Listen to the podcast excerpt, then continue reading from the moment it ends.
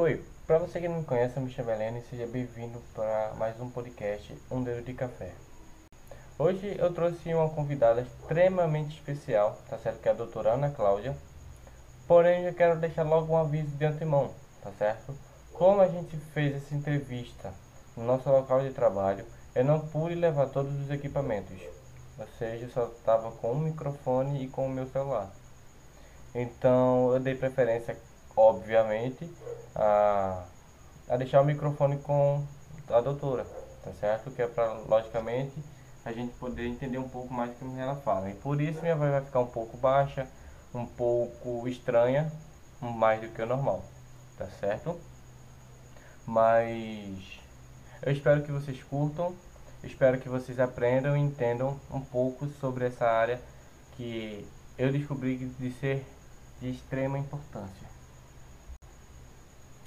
Quero agradecer a todo mundo que está ouvindo o podcast e finalmente eu trouxe uma pessoa que eu estava bastante ansioso para trazer, que faz bastante tempo que eu estou tentando, que é a doutora Ana Cláudia, que é uma nefrologista pediátrica. E muito obrigado, doutora, por fornecer seu tempozinho para a gente, tá?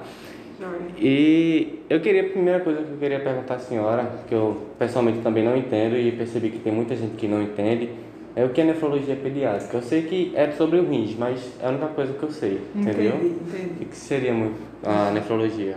Joia, é, inicialmente é um prazer estar aqui conversando com vocês. É, a gente, eu trabalho é, nessa área de nefrologia depois que eu terminei a residência médica desde 2004. Então já tem um tempinho e a parte de nefrologia, que, né, que trata da parte do rim, ela trata justamente problemas que envolvem o trato urinário, seja da parte do rim, seja da parte da bexiga, né? Então a gente vai de um, de um, de um amplo é, número de doenças né, que isso envolve. Então envolve as mais comuns, as infecções urinárias, né?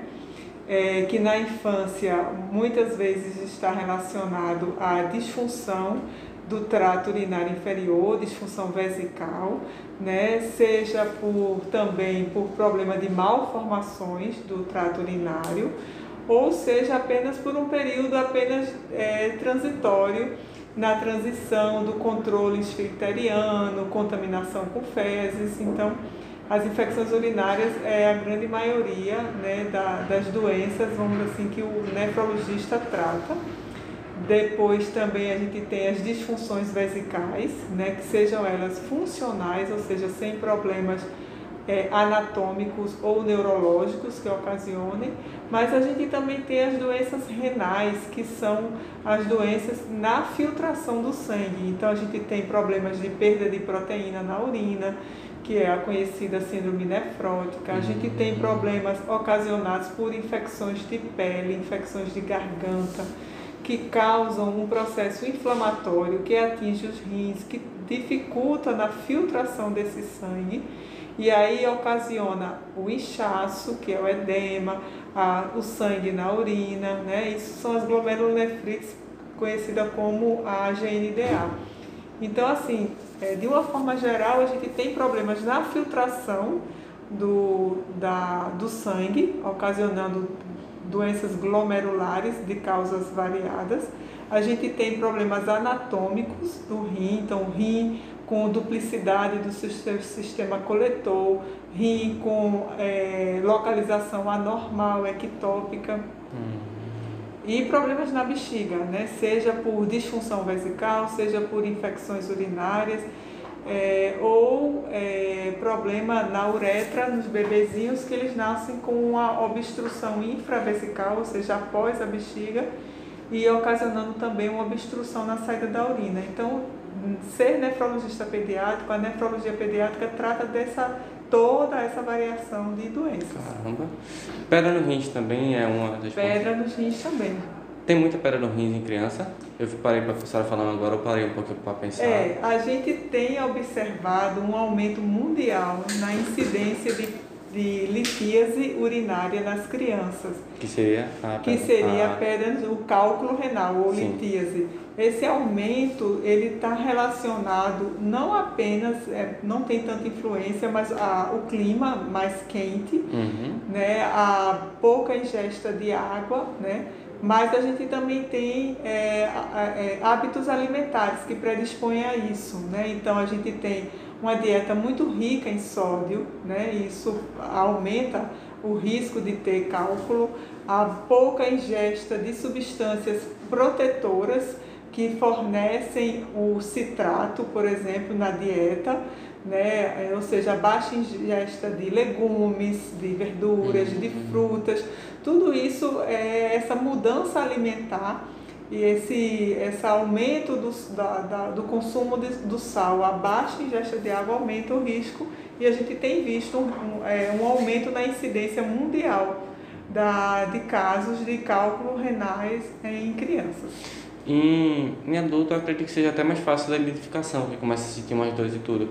E em criança, como é que faz para É, não é tão comum a dor abdominal, certo? Pode ter episódios de hematúria, né? E aí, é, às vezes a criança ela não vai referir a dor abdominal, às vezes é um problema de é, alteração na frequência urinária, né? Porque a presença do cálculo na bexiga ele causa uma certa, vamos assim dizer, uma irritação e aí isso faz com que tenha micções mais frequentes, a hum. presença de sangue na urina, entendeu? E às vezes você pode até, até associar a infecção urinária.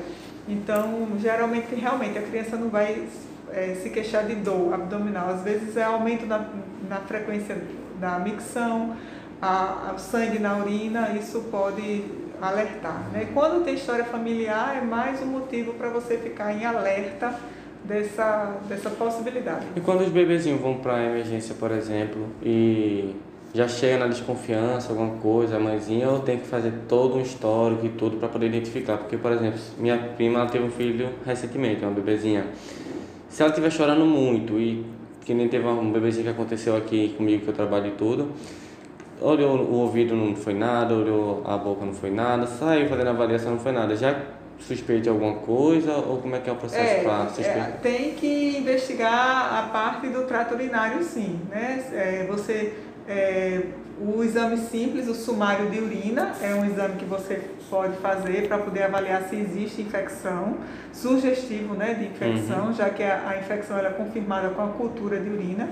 Então a gente tem que, tem que investigar, às vezes até o ultrassom vai fazer parte dessa investigação, né? De um choro persistente, o que é que está havendo também. Estou entendendo. E a gente já vai para uma das primeiras perguntas, que é um dos meus ouvintes, que inclusive trabalha até aqui. Um abraço para tu, Alex. Muito obrigado por estar ouvindo. E ele perguntou, não na parte da pediatria, mas como é que a gente faz para poder tomar cuidado com sódio, com sal, nas comidas, nas alimentações, tanto das crianças quanto dos produtos. Porque eu já ouvi pelo Instagram, pela internet, quem sabe que tem muita informação falsa, que é só um saquinho daqueles que vendem em restaurante. Mas como é que vai temperar uma carne, um negócio só com um saquinho desse? Como é que funciona é, isso aqui? A gente tem que mudar o hábito. A gente tem um hábito ruim de, de ter muito acréscimo de sal no preparo dos alimentos. Então a gente tem que criar realmente o hábito de reduzir é, o sal no preparo, né? Então, se a gente for para uma média de 1 a 3 gramas de sal por dia, a gente vai começar a se adaptar a esse novo paladar. Então tudo é uma questão de adaptação, né? Então assim, muitos alimentos, eles, é, os, os que já vêm congelados, ele tem um conteúdo alto de sal. Então a gente, alimentos frescos, muitas vezes é, no preparo de carnes e é, da, de outras, é, dos, dos, cereais, né, uhum. arroz, feijão, a gente tem que realmente é, criar esse hábito de não precisar acrescentar sal. Né? Muitas vezes você preparando o, o alimento, você consegue preparar sem o sal e deixar essa comida ainda saborosa, né? Depende dos temperos, dos condimentos que você usa. Agora, existe algum tempero para substituir sal que deixa aquele gostinho? Porque não, não tem nenhum. Não tem, não tem. Hum. A gente precisa acrescentar a, a quantidade mínima necessária, né? Para poder a gente é, não ter é, problemas, né? Então, Entendi. se adaptar. É tudo uma questão de paladar. Da mesma forma que tem pessoas que já se habituaram a tomar o cafezinho sem o açúcar, ah, né? Eu não é? ver, não. Né? Aí você consegue, consegue também, entendeu? Você consegue aos poucos ir reeducando o paladar. Eu, eu já até tentei fazer uma experiência de tentar aliviar um pouquinho o sal, mas eu sinto uma falta tão grande do É. Dá dor de cabeça também, ingerir muito sal, comida muito salgada, ou é mito? Hum, pode. Crise hipertensiva, ela pode vir com dor de cabeça. Sim. Né? Então, se você consome o sal em excesso, você pode ter alterações é, graves da pressão, com hipertensão e chegar a ter dor de cabeça mesmo, né? Uhum. Na criança, a gente não necessariamente pode ter a dor de cabeça, pode ter irritabilidade, entendeu? Então, é, crianças também sofrem de pressão alta. Então, criança também. Criança também. A própria é, que chama de hipertensão essencial. Uhum. Não é por malformação, não é por problema de vasos sanguíneos. É, é, é, como a coarctação da aorta, que é um estreitamento da aorta que causa hipertensão, mas você pode ter é, não necessariamente doença renal, lesão renal que ocasione a, a, pressão arterial alta, mas você pode ter por dieta também, uhum. obesidade, tudo isso levando a, a, disfunções metabólicas, né, que é o distúrbio metabólico, que vai gerar hipertensão, pois. hiperglicemia e toda uma complicação que na, no adolescente e adulto jovem já pode demonstrar traz sinais de comprometimento, né? Por uhum. conta disso. Então, assim, você ter uma vida saudável desde a infância vai, consequentemente, Ajudar ter um adulto saudável. Eu lembro que quando eu era menor e tudo, eu trabalhava com meu pai e de vez em quando eu sentia uma dor de cabeça forte, eu acho que disse, o pessoal disse pra mim que era enxaqueca, eu senti isso aqui meio uhum. todo dolorido e tudo. Uhum. E aí depois que eu fui na médica de posto e ela foi e pediu para comer mais, melhor, diminuir o sal também. Uhum. De ultimamente para cá não, não venho sentindo mais nada, fazer uns 3, 4 anos que não venho sentindo nada, talvez é. tenha sido só pelo sal. É, tem que checar a questão da pressão, né? Você tem que acompanhar como é que está a sua pressão para uhum. você ter certeza. Né? Assim, e... correlacionar melhor. E a senhora trabalha com crianças e tudo? A senhora só trabalha com criança? É, só com criança. E como é que é trabalhar com criança? Qual a sua sensação? Chega a ser estressante algumas vezes? Ou, ou a senhora gosta de estar sempre na com as verdade, crianças? Na verdade, as crianças, é, ela tem o seu, o seu, o seu mundinho lúdico, né? Você, você se trabalhar com criança não é difícil, né? Muitas vezes a angústia dos pais, a, a ansiedade dos pais é que pode tornar o, o relacionamento, às vezes no início, um pouco mais dificultoso mas você conquistando a confiança dos pais e tendo a paciência do seu tempo, a, o, a, o resto, ele por si só já é prazeroso, entendeu? Uhum. Então, assim, realmente vai de afinidade. Tem pessoas que têm jeito com crianças, de lidar com crianças, mas só o fato de você tratar bem, tratar com respeito, alguns alguns agradozinhos, uma bolinha de encher, um pirulitozinho, hum. às vezes isso cativa a criança e, e, facilita. e, facilita. Algumas vezes, por exemplo, a gente aferir a pressão arterial de criança pequena, às vezes a gente tem que utilizar de, de musicazinhas, de, de YouTube, alguma coisa do tipo para distraí-la e aí a gente consegue verificar a pressão, a gente consegue fazer várias coisinhas, hum. entendeu? Eu costumo... Quais são as técnicas que a senhora usa? Porque eu também trabalho com criança e tem gente que também trabalha até acho que pode servir até para mais quais são as técnicas que a senhora utiliza para poder pegar mais afinidade com as crianças. Que uma vez eu vi que a mulher usou uma seringa de agulha e tudo, uhum. ela fez, enfeitou todinho, deixou bem uhum. bonitinho, aplicou a injeção que a gente sabe que é, é uhum. bem complicado. Uhum. Quais são as técnicas que a senhora usa? É, não, assim, de uma forma geral, é, a gente na nefrologia o momento mais crucial é na hora da aferição da pressão arterial, uhum. entendeu? As crianças se assustam, não gostam daquele aparelhinho no braço, apertar. Então, algumas vezes a gente usa mesmo os videozinhos infantis uhum. para que elas fiquem atentas ao vídeo e a gente então consiga aferir a pressão delas, sabe? Então, às vezes a gente usa desses artifícios, porque no mais, o exame físico em si, mesmo a criança não querendo permitir, não é um exame físico tão demorado, entendeu? Então, às vezes, a, a, a avaliação da genitália, quando você está precisando avaliar problemas de incontinência urinária, problemas de, de, de vulvovaginite, de secreção. Então, às vezes, é um exame relativamente rápido uhum. e, às vezes, conversando com a criança, com a mãe ali, a gente consegue ver sem, sem dificuldade. Estou entendendo. E, e, aí a gente vai para outras perguntas que teve. Só que essas outras pessoas eu quero lembrar todo mundo que sempre que vocês forem fazer pergunta e quiserem se identificar, coloque o nome. Porque facilita. Porque eu também você bota as perguntas no Instagram e não deixa, não deixa claro se quer que identifique ou não. Porque tem gente que não gosta de se expor. Tem um primo meu que está se formando em medicina e de vez em quando ele pergunta como é que é aqui o sistema de residência, como é, como é, como é que funciona isso. Já fugindo um pouco da, da, da parte é, da... A residência médica, ela é uma, uma graduação, ou seja, uma pós-graduação exigida né, pelo MEC. Né? Há uhum. alguns, vários anos atrás, 30 anos, isso não era uma exigência. Né? Mas a residência médica é um complemento direcionado para a especialidade que você quer se dedicar. Entendeu? Então é de dois, três anos de treinamento, mas o que é esse treinamento? É o atendimento contínuo direcionado àquela área. Então, se é pediatria, você vai trabalhar com o atendimento na pediatria, com o plantão na pediatria, né? E tem as subespecialidades, pneumologia, nefrologia, cardiologia. Então, você participa do atendimento ambulatorial dessas especialidades e, lógico, não só a prática, mas também o estudo, né? Você vai sedimentando especificamente sobre aquele assunto na clínica médica da mesma forma, né? depois vai ter as subespecialidades da clínica médica, como pneumologia, cardiologia, então tudo isso você vai ambulatorialmente e nos plantões fazendo o seu dito treinamento, uhum. entendeu? E ao final é, você pode se submeter, ainda não é obrigatório, mas está se tornando uma rotina, as provas de título, né? Para você demonstrar através de uma prova o conhecimento que você adquiriu naquelas horas de anos, dois, três anos de dedicação daquela área, né? E, e é um caminho comum também o pessoal seguir para o mestrado, doutorado, onde vai se estudar um determinado assunto, onde você vai fazer um trabalho, levantamento de dados sobre uma determinada área, né? um determinado assunto. Então, é um caminho que faz parte da sua formação. A medicina é algo que você começa na faculdade e vai morrer estudando, porque os estudos são dinâmicos, são constantes e a gente tem toda uma novidade, um aprendizado sobre isso. Então é algo que a gente vai é, aprendendo ao longo da vida.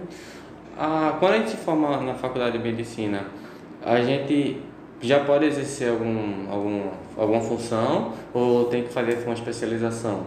Não, é, ainda não é exigência né, você, para exercer, dar plantões, por exemplo, você ter uma residência. Você terminou a faculdade, você já pode, é, você tem só que fazer seu registro no conselho, uhum. mas você já pode trabalhar, entendeu? Alguns hospitais é, que que exigem uma residência. Então, se eu quero plantonista de pediatria, então eu quero que ele tenha residência em pediatria um plantonista em clínica médica, eu quero que ele tenha residência em clínica médica, entendeu? Entendi. Mas isso ainda não é uma exigência, por exemplo, é, no interior. Alguns interiores você, como médico, você pode trabalhar como pediatra e no mesmo plantão você ser pediatra e ser clínico, entendeu? Entendi. Agora, a, a cirurgia, essa precisa de, de, uma, de uma dedicação. Então, o cirurgião, ele precisa de uma residência, às vezes,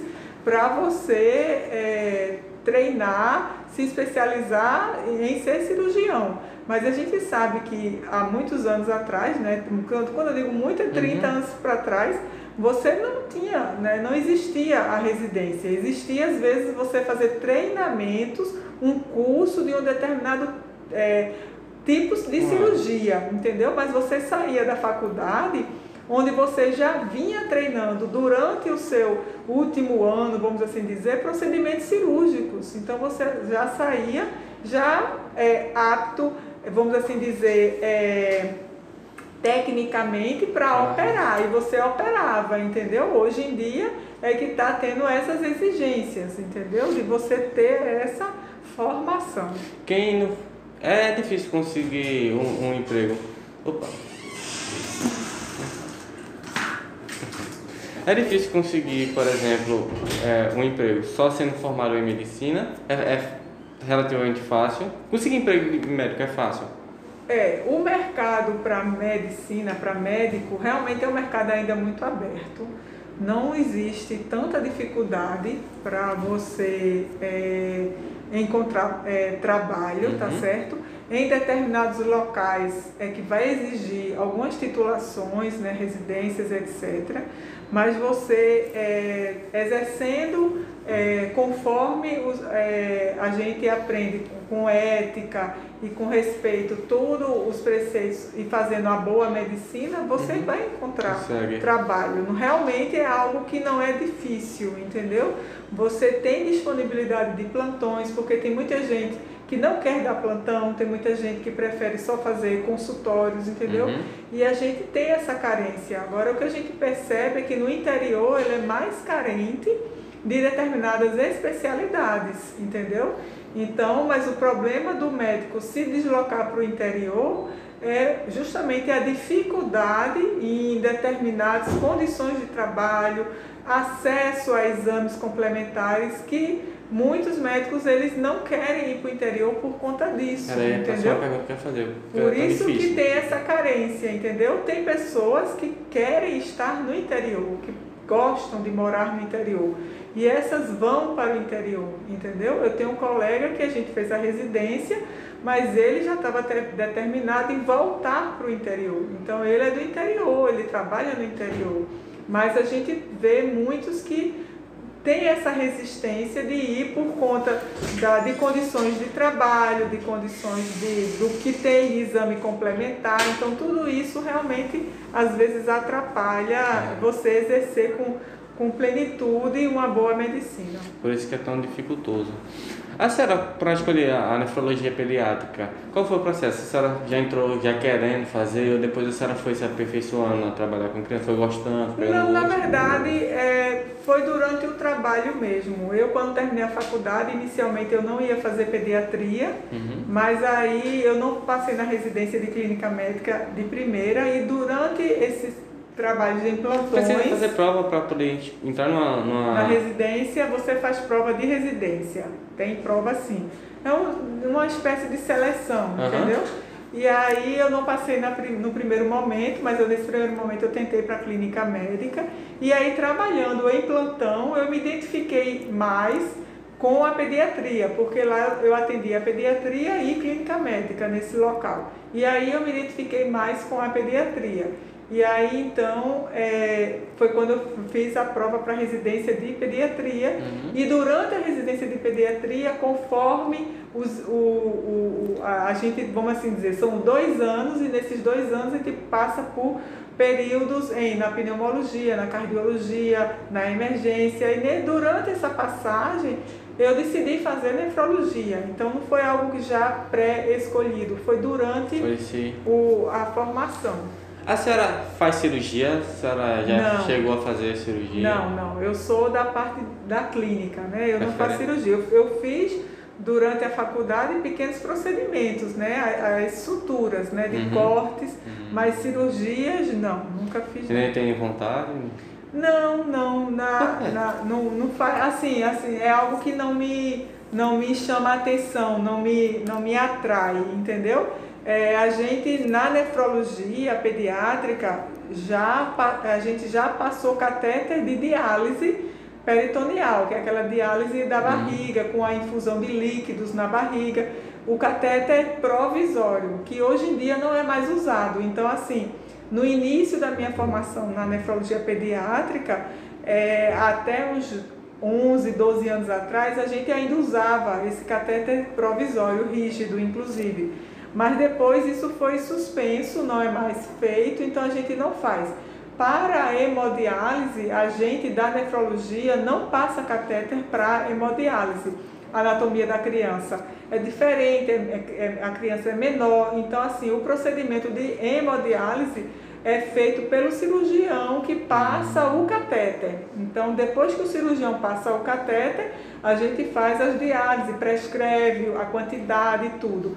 O adulto não. O adulto, ele passa catéter, entendeu? Mas a gente não. Na pediatria, não. Entendi. A sensação.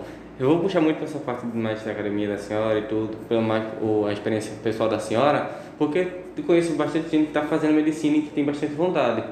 Qual foi a sensação da senhora quando a senhora entrou pela cirurgia na primeira vez e foi fazer? Porque a gente assiste bastante série, a gente tem uma parte bem fantasiosa uhum. da coisa. Eu, quando entrei pela primeira vez no bloco cirúrgico, com, trabalhando, não foi como um paciente, eu me tremi todinho. Entendi. Como foi a sensação da senhora pegar o bisturi e... Não, na verdade, é, esse procedimento que a gente fazia de passar o catéter rígido, ele não necessariamente ia no bloco cirúrgico. A gente fazia isso na beira do leito mesmo da UTI, hum. os pacientes, entendeu?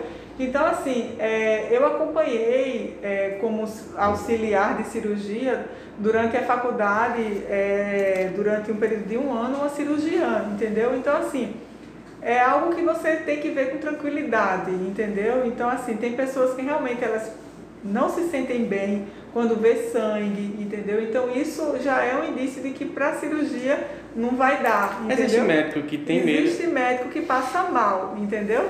Estudantes, entendeu? Depois que você forma, você não vai estar tá fazendo cirurgia, entendeu? Uhum. Então você já exclui Caramba. isso, mas tem médicos que passam mal, sim.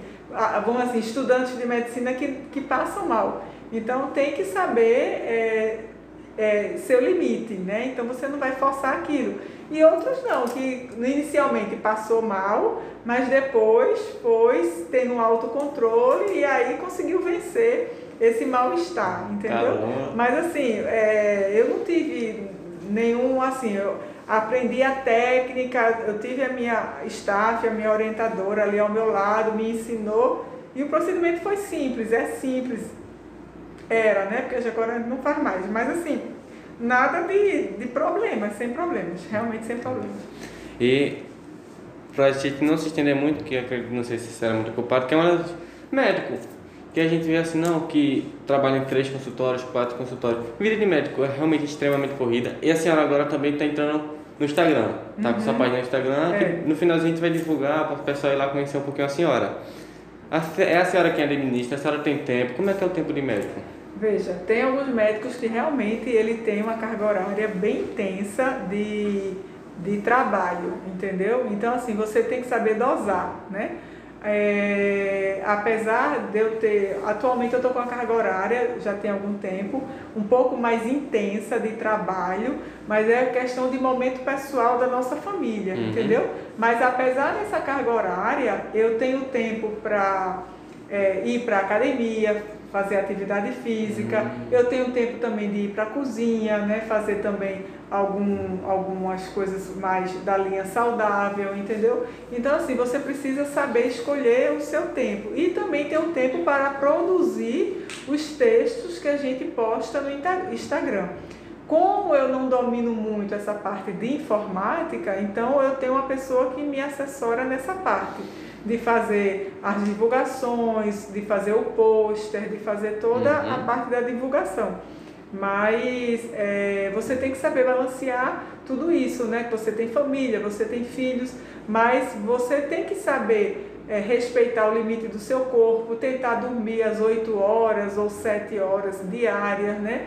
Não se é, sobrecarregar com tanto plantão, se vislumbrar com o salário, porque depois você vai acabar perdendo a sua hora de lazer, a sua hora de descanso e o corpo no futuro vai dar sinais de que você está excedendo.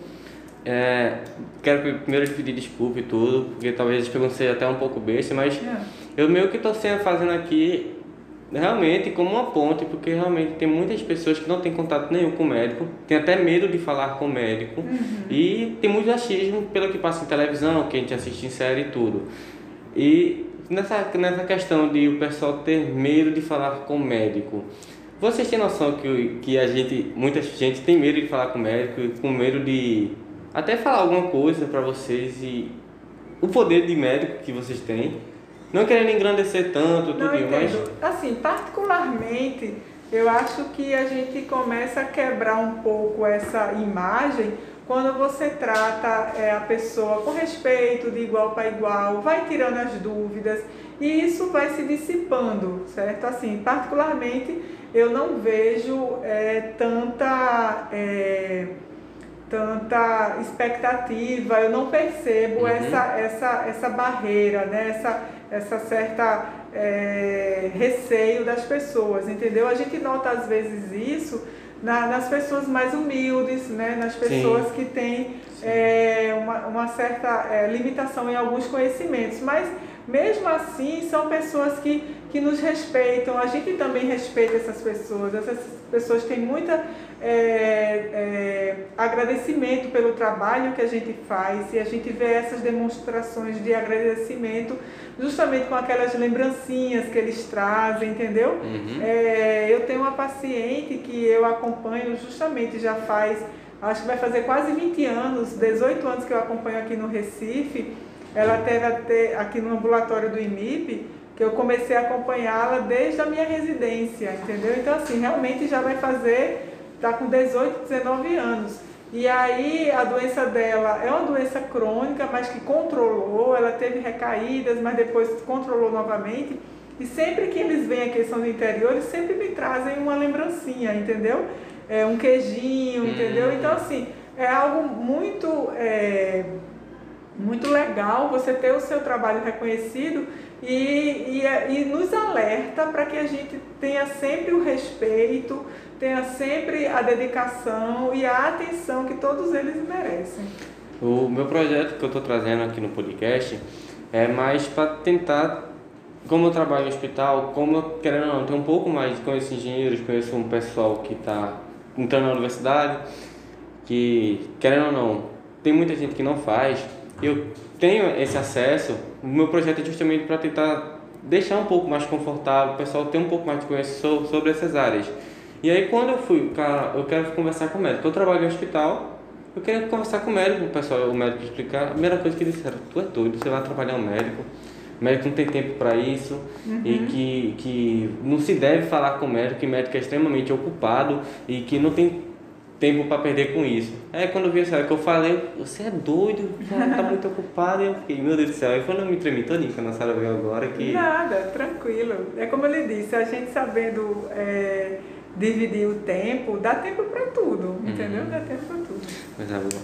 E pra gente ir terminando, eu queria... A senhora tem alguma história de, de plantão ou de alguma coisa que a senhora lembra hoje como engraçado ou que a senhora teve medo, já para quem está terminando já a faculdade, tipo, que é uma coisa normal.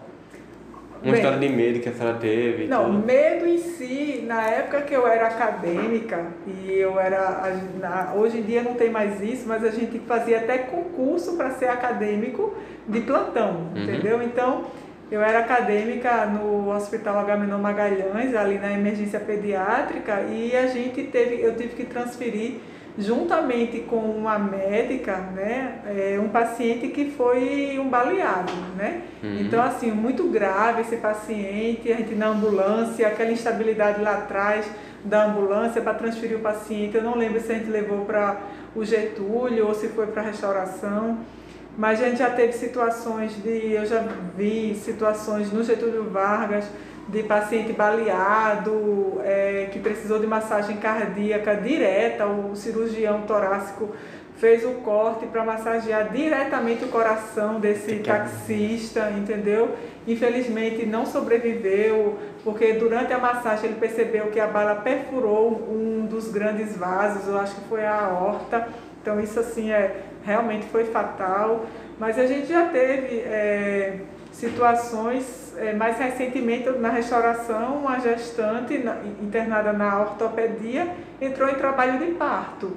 Então veio o residente de ortopedia, ele, essa paciente estava tendo o parecer de um cirurgião vascular, porque ela estava com uma lesão no braço, que estava precisando de acompanhamento do vascular também. Então, desceu o, do, o médico cirurgião vascular, o residente de, de ortopedia, a residente de vascular, com a paciente na maca entrando em trabalho de parto lá na emergência pediátrica do HR, que a gente não faz parto lá. Então foi aquela situação que eu olhei assim, eu fiz, meu Deus, e agora? para onde é que eu vou com uma mulher entrando em trabalho de parto? E aí a gente botou na ambulância, chamou a ambulância e foi nas pressas para levar para o CISAM, né? A gente, o pessoal tinha conseguido uma senha para o Hospital das Clínicas. Eu disse, tá louco, o Hospital das Clínicas é muito longe da restauração, mais perto é a maternidade da encruzilhada. E foi naquela correria é, com três médicos dentro da ambulância e a mulher, chegou no Cisão, entregou e acabou, se, pronto, nasceu lá. Não nasceu na ambulância, que era a minha preocupação. E o coração fica como? Não é que tem sangue frio? É, tem sangue frio, mas eu tava preocupada. Eu fiz, meu Deus do céu, faz séculos que eu não pego uma criança, entendeu? Meu Deus mas é, mas é, isso foi a última aventura que eu tive, entendeu? Nossa, imagina, velho. Doutora, é, a senhora quer dizer suas clínicas onde trabalha, onde o pessoal pode lhe procurar, seu é, Instagram? A, atualmente é, eu faço o atendimento de nefrologia pediátrica no IMIP, né, para uhum. pacientes do SUS. E também eu faço no empresarial Camilo Brito, que fica ali é, bem próximo do Hospital Oswaldo Cruz. É, uhum. na, praticamente na, você no portão do Oswaldo Cruz você consegue enxergar o empresarial. É, lá a sala é o 1304, é a nefropédia, certo? Que a gente uhum. atende.